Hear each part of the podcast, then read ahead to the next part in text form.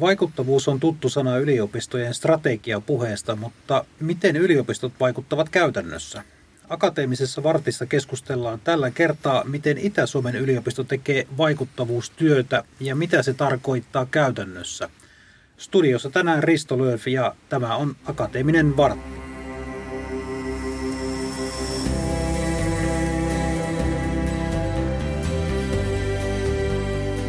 Itä-Suomen yliopiston rehtori Jukka Mönkkönen, tervetuloa Akateemisen vartin studioon.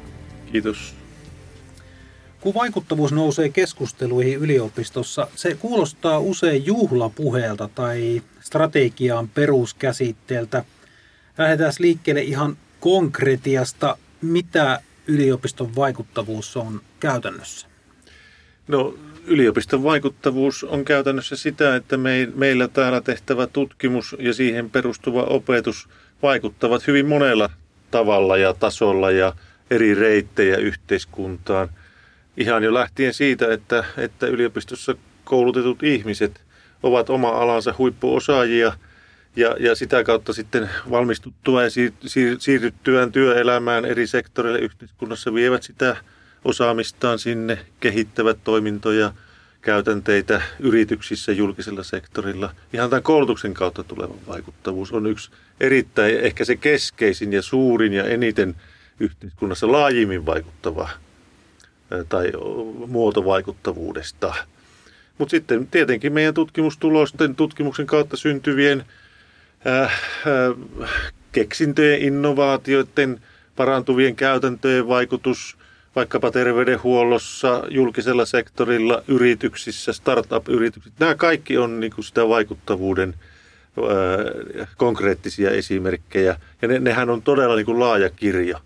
Ja puhumattakaan sitten siellä taustalla, kaiken tämän taustalla, niin, niin, niin tietenkin se, että, että korkea koulutus, koulutustaso, osaaminen yhteiskunnassa, niin se on myös se meidän sivistyksen pohja. Että vaikuttavuus sinänsä konkreettisena olomuotona, niin se on tavattoman laaja ja monisäikeinen ja monipolvinen ja eri reittejä yhteiskuntaan vaikuttava kokonaisuus. Keskusteltiin tästä vaikuttavuudesta ennen tätä ohjelmaa ja tyypillisesti vaikuttavuus on nähty yliopiston kolmanneksi tehtäväksi tutkimuksen ja opetuksen lisäksi.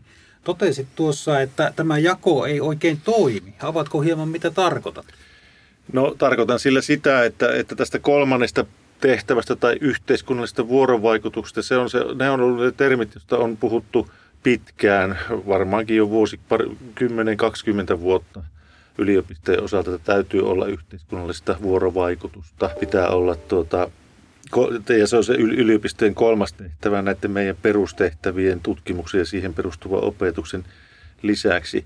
Mutta se, se on hyvin niin kuin juuri tässä kuvaamastani vaikuttavuuden monimuotoisuudesta johtuen, niin se on, se on hyvin hankala määritellä, miten sitä kolmatta tehtävää ikään kuin erillisenä tehtävänä sitten meidän tutkijat ja opettajat ja henkilöstö ikään kuin tekisi. Ja sen takia me on niin nyt viime vuosina pyritty ää, muodostamaan se ja konseptoimaan se ajatus niin, että tehtiin me sitten mitä tahansa näiden meidän perustehtävien tutkimuksen ja opetuksen alalla, niin sen täytyy sisältää myös ajatus siitä vaikuttavuudesta. Ja se sisältää sen lähtökohtaisesti. Se vaan täytyy tehdä niin kuin nä- näkyväksi se vaikuttavuus siellä. Ja sen takia se ei ole erillinen kolmas tehtävä, vaan, vaan olennainen osa näitä meidän perustehtäviä. Sitä tarkoitan sillä. Kyllä. Vaikuttavuustyötä on tehty Itä-Suomen yliopistossa hyvin pitkään – jonkin kalvon näytin, näin, näin aikaisemmin sinulta, jossa mentiin tuonne viime vuosisadan alkupuolelle saakka, mutta jos tullaan vähän lähemmäksi, niin mietitään, että mistä se työ ponnistaa, mitä se on meidän yliopistossa alkujaan. No, jos puhutaan meidän yliopistosta, niin me ei tietenkään ole voitu viime mm. vuosisadalla sitä tehdä, kun ei oltu Aivan. silloin vielä olemassakaan, mutta tuota, se kalvo, mihinkä viittaat, niin, niin se on vain äh, kuvaus siitä, että kaikkina aikoina Suomessakin – yliopistoilta on odotettu yhteiskunnallista vaikuttavuutta siis tämän sivistystehtävän ohella. Että se ei ole ikään kuin nyt tänä päivänä vasta pöydälle, pöydälle tullut asia. Että niin kuin monesti ää, ainakin keskustelusta saa sen käsityksen, että ikään kuin nyt olisi, alettu, nyt olisi alettu puhua vasta, että yliopistolla pitää olla vaikuttavuutta. Kyllä sitä on odotettu yliopistolta, yhteiskunta on odottanut aina ja hyvä niin, se on ihan oikein, niin pitääkin tehdä. Mutta se, että, että mikä se meidän Itä-Suomen yliopiston vaikuttavuustyön pohja on, niin eihän se, sitäkään ole aloitettu nyt vasta nyt kuluneella strategiakaudella tai edellisellä strategiakaudella. Kyllähän näitä kysymyksiä aina pohdittu, mutta ehkä me on nyt äh, tuossa muutama vuosi, pari, kolme vuotta sitten ikään kuin päivitettiin strategiaa meidän vaikuttavuuden osalta. Haluttiin käydä se keskustelu yhteisön sisällä – ja myös ulospäin ja kuvata sitä vaikuttavuutta, koska siitä niin paljon keskustellaan, että se meille itsellemme ja myös sitten yliopiston ulkopuolisille tahoille ikään kuin paremmin aukeaisi se vaikuttavuus tästä ja sen monimuotoisuus. Niin, niin se, se on niin kuin tämänhetkisen, tämän meidän strategisen vaikuttavuustyön pohja ja tavoite. Yliopisto uusi strategia tähtää siis vuoteen 2030. Vaikuttavuus on kirjoitettu sinne sisään aika moneen kohtaan, niin siellä puhutaan vaikuttavista teoista. Mitä ne vaikuttavat teot on, mihinkä yliopistostrategiassa tähtää?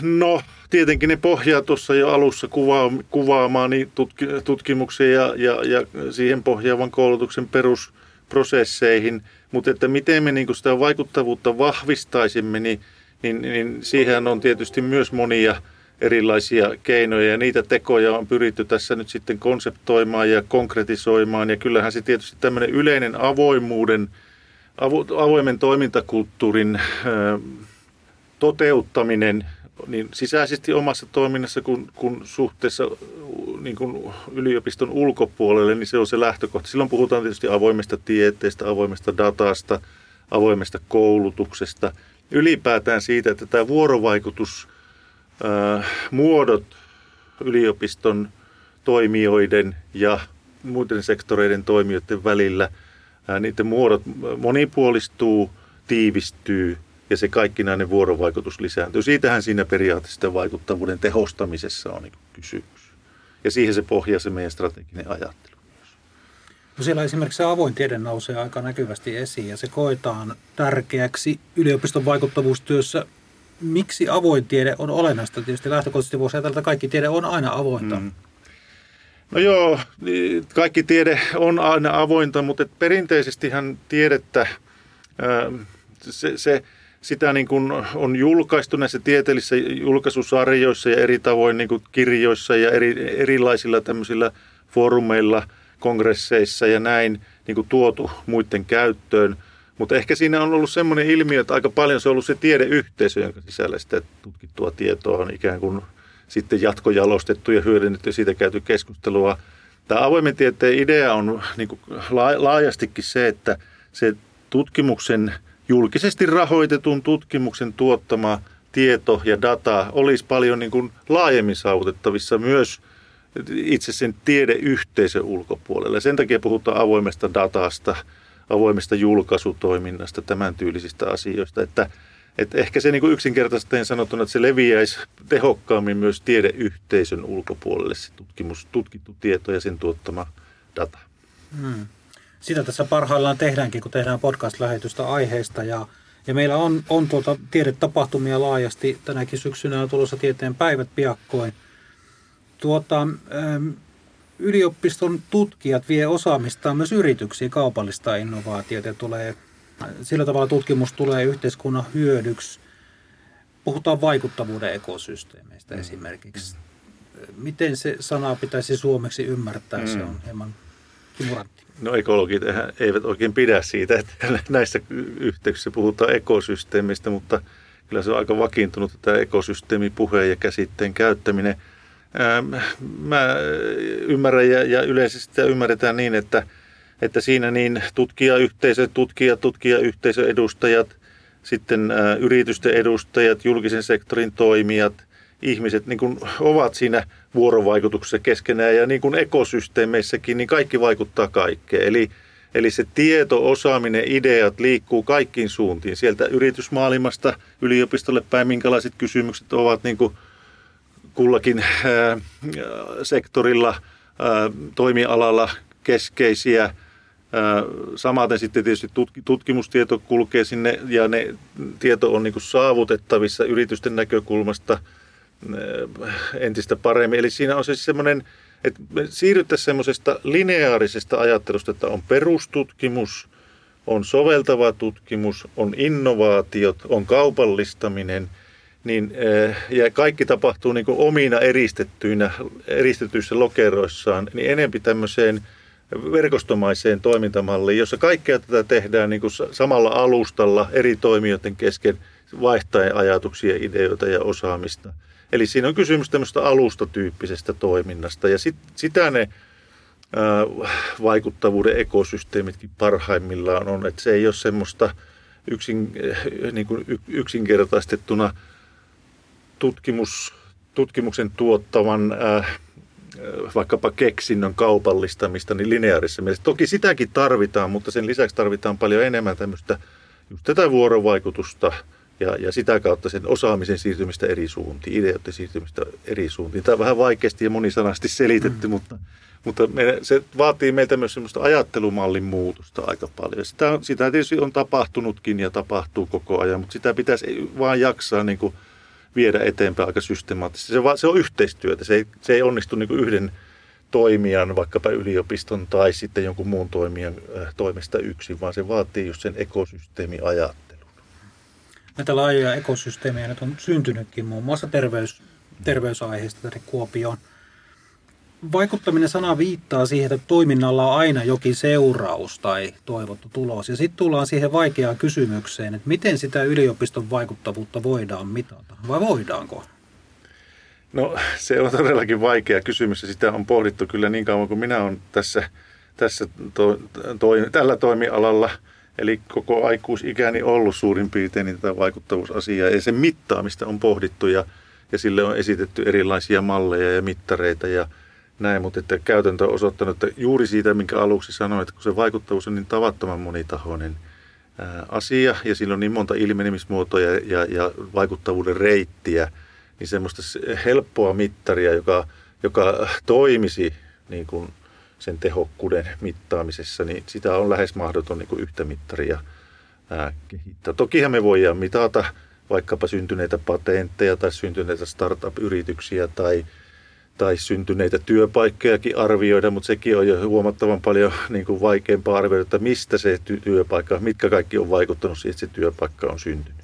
Niin näitähän voidaan tietysti arvioida ja niitä arvioidaankin ja toki seurataan ja se on tärkeää, mutta että semmoisena niin kuin selkeänä tulosmittarina, johon pohjalta vaikkapa yliopistojen rahoitusta tai mitä muuta, tai tutkijoiden hyvyyttä tai huonoutta niin kuin arvioitaisiin, tai tutkimusprosessin hyvyyttä tai huonoutta arvioitaisiin, niin semmoisia ei, ei ole kyllä pystytty pystytty ö, kehittämään. Ja sen takia minusta on niin tärkeää se, että me niin, niin tiedeyhteisönä, yliopistona, kun sitten niin kuin ulkopuolinenkin tai ne meidän yhteistyötahot ymmärtävät sen, että sitä ei ole helppo mitata ja sitä ei ole helppo arvottaa, mutta se on arvokasta ja sitä niin kuin, voi hyvin kuvitella, että mitä yhteiskunta olisi ilman tieteellistä tutkimusta ja yliopistokoulutusta, niin ehkä siinä on yksi mittari, että jokainen voi kuvitella, miten paljon erilainen se on. Mutta, mutta eihän tämmöistä tietenkään voi niin kuin numeroiksi muuttaa. Hmm. Ja ne prosessit on pitkiä. Siitä mainitsit tuossa jo, jo aikaisemmassa keskustelussa. Ne saattaa kantaa vasta vuosien päähän. Tästä oli kiinnostava esimerkki. Nyt esimerkiksi tämä mm, rokotetutkimus, mitä tehdään Itä-Suomen yliopistossa – senkin juuret ja kantaa... vaikka missä muuallakin. Ja muuallakin, kyllä. Mutta se juuret kantaa vuosien taakse. Mikä se perspektiivi esimerkiksi tässä tapauksessa on No se on, jos ajatellaan sitä meidän yliopistojen ja Seppo Yläherttualan ja kumppaneiden tätä työtä, mikä, mihin nämä rokotesovellukset sitten kehittelevät rokotesovellukset pohjaa, niin kyllähän me puhutaan siis 20-25 vuoden – systemaattisesta työstä sen aihepiirin ja sen perusilmiöiden niin selvittämisen taholla. Mutta siis niin kuin, jos puhutaan tästä, tämä on niin kuin mainio esimerkki nyt tämä koronarokotteet, jotka on tuonut niin kuin käsiin koskeltavaksi sen, että, että nämä RNA-rokotteet, joka on niin kuin itse asiassa ensimmäiset tämän tyyppiset rokotteet markkinoilla, tähän, niin tuli tähän koronaan, niin, niin, niin ne pystyttiin tuottamaan, kehittämään ja tuottamaan ja tuomaan markkinoille ja – ja käyttöön niin kuin äärimmäisen nopeasti, siis käsittämättömän nopeasti verrattuna aikaisemmin, aikaisempaan rokotekehitykseen. Ja sen takana on todellakin niin kuin vuosikymmenten laaja globaali, hyvin monessa paikassa mm. tehty työ. Ja tämäkin kertoo siitä, että myös se tieto, mikä on tuotettu eri paikoissa ympäri maailmaa, niin se oli, se oli niin kuin avoimesti näiden rokotekehittäjien käytössä. Tässäkin on tämä avoimen tieteen niin kuin yksi, yksi semmoinen merkitys tulee näkyviin. Eli kaiken kaikkiaan tämä yksi konkreettinen esimerkki vaan kertoo sen, että, että nämä todellakin on pitkiä kaaria, niin kuin Kari Enqvist taisi tuossa, oliko eilen Yleen, yleisessä julkaistussa kolumnissaan sanoa, että, että tieteen kvartaali on 25 vuotta. Niin, aivan. Niin se oli minusta hyvin, Kari, Kari on hyvä sanottamaan, niin se kyllä kertoo sen, että minkälaista jänteistä. Että se pitää niin ymmärtää tavallaan ja sen takia minusta se on tärkeää myös ymmärtää, että sitä perustutkimusta ei pidä niin kuin e, ikään kuin arvottaa erillään sitä soveltamasta tutkimuksesta, vaan se johtaa tai on, johtaa tai on johtamatta tämmöisiin niin sovelluksiin. Me ei koskaan tiedetä etukäteen, mistä se, mikä kaikki tutkimus on hyödyllistä. Ja se ikään kuin tutkimuksessa on vielä se, että sehän niin kuin kertyy ajan kuluessa se tieto ja ymmärrys. Osa siitä tutkitusta tiedosta ja tuotetusta tiedosta käy, osoittautuu vääräksi, käy tarpeettomaksi, mutta siltä pohjalta on kuitenkin syntynyt uutta tietoa, joka vie asioita eteenpäin. Ja mitkä kaikki johtaa sitten tämmöisiin merkittäviin ihmiskunnalle merkittäviin tai pienemmällekin porukalle merkittäviin läpimurtoihin, niin sitähän me ei voi koskaan niin kuin etukäteen arvata eikä tilata. Se on tuotekehitystä, jos me tilataan. Ja tutkimus on eri asia kuin tuotekehitys. No tämän syksyn kuuma keskustelu on käyty tutkimuksen hyödyllisyydestä ja se nyt niveltyy osittain tähän yliopiston vaikuttavuuteen. Itä-Suomen yliopistossakin tehtävää tutkimusta on ruodittu aika kärjekkäästi tuolla verkossa. Millaisia ajatuksia tämä keskustelu tutkimuksen hyödyllisyydestä on herättänyt sinussa? No se mitä nyt ihan, ihan tässä viime viikkoina on on tuolla somen syövereissä pyörinyt tietysti surullisia ajatuksia, se nyt ensi, ensisijaisesti on herättänyt ja ikävää ollut se tapa, millä siellä on yksittäisten tutkijoiden tutkimushankkeita ruodittu ja, ja, tuota, ja, ja nimenomaan sitten tämmöisestä näkökulmasta, että kaikkea tarpeetontahan tässä nyt sitten joutuu veronmaksajat rahoittamaan – mutta yleisesti ottaen sitä hyödyllisyydestä kyllä pitää käydä keskustelua. Sehän on ihan selvä asia, koska se todellakin on yhteisesti rahoitettua tämä tieteellinen tutkimus meillä ja, ja, ja monessa useimmissa maissa muuallakin.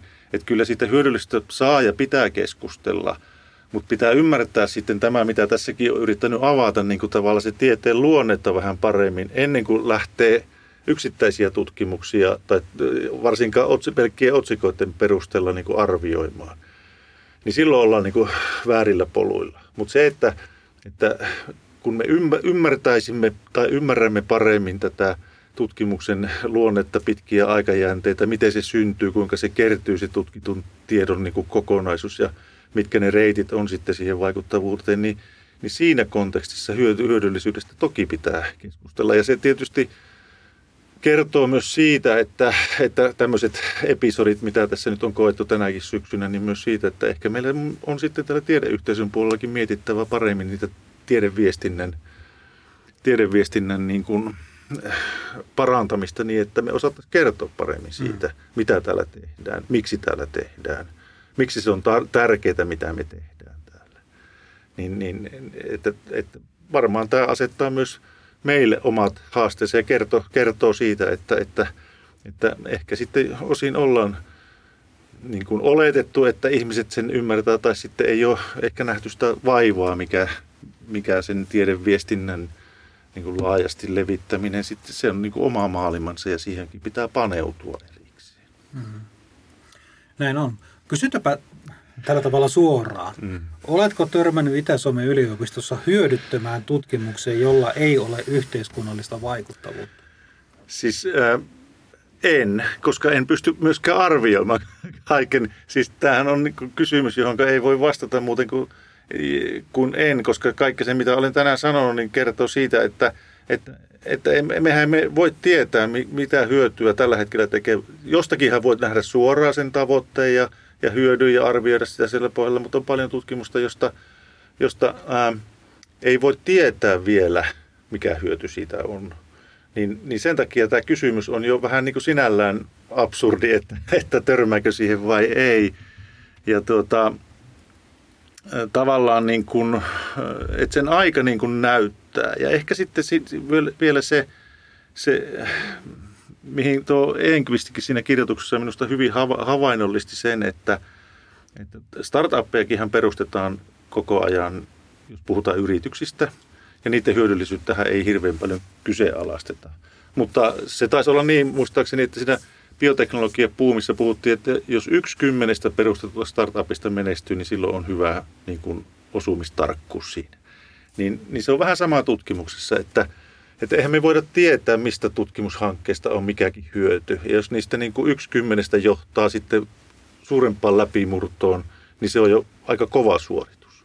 Mutta kaikki tuottaa tietoa, jonka pohjalta me tiedetään ja syntyy käsitystä eri tieteenaloilla, miten sitä tie- tieteenalan kehitystä pitää viedä eteenpäin. Että siinä mielessä ei ole olemassa myöskään semmoinen ei ole hyödytöntä, joka ei johonkin konkreettiseen lopputulemaan johda, vaan se lisää sitä meidän ymmärrystä siitä kyseisestä ky- äh, niin kuin kysymyksestä ja antaa pohjaa jatkotutkimukselle tai ohjaa tutkimusta tiettyihin suuntiin. Et siinä mielessä semmoista, mä en itse niin tietysti tutkijan taustalla ja tieteentekijän taustalla, niin en, en ymmärrä semmoista asiaa kuin hyödytön tutkimus.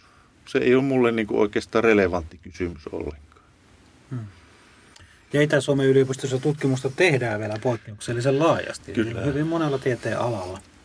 Tässä mä haluan vielä, kun otit tämän esille, niin mainita sen, että me halutaan myös sitten sitä monitieteisyyttä, tieteiden välisyyttä. Kun meillä on hyvin monella alalla sitä tutkimusta, niin yhdistämällä eri tutkimu- tieteenalojen tutkijoiden näkö- näkökulmia jonkun ilmiön, asian selvittämiseen, niin se lisää vielä sitä niin kuin tavallaan meidän ymmärrystä siitä ilmiöstä eri kanteilta, ja se on hyvin tärkeää. Eli vaikuttavia tekoja on luvassa tulevaisuudessakin – Kiitos tästä keskustelusta, rehtori Jukka Mönkkönen, ja hyvää alkanutta lukuvuotta sinulle ja kaikille muillekin yliopistoyhteisössä. Joo, kiitos samoin ja, ja samoin koko yliopistoyhteisölle oikein innokasta alkanutta lukuvuotta ja työn iloa.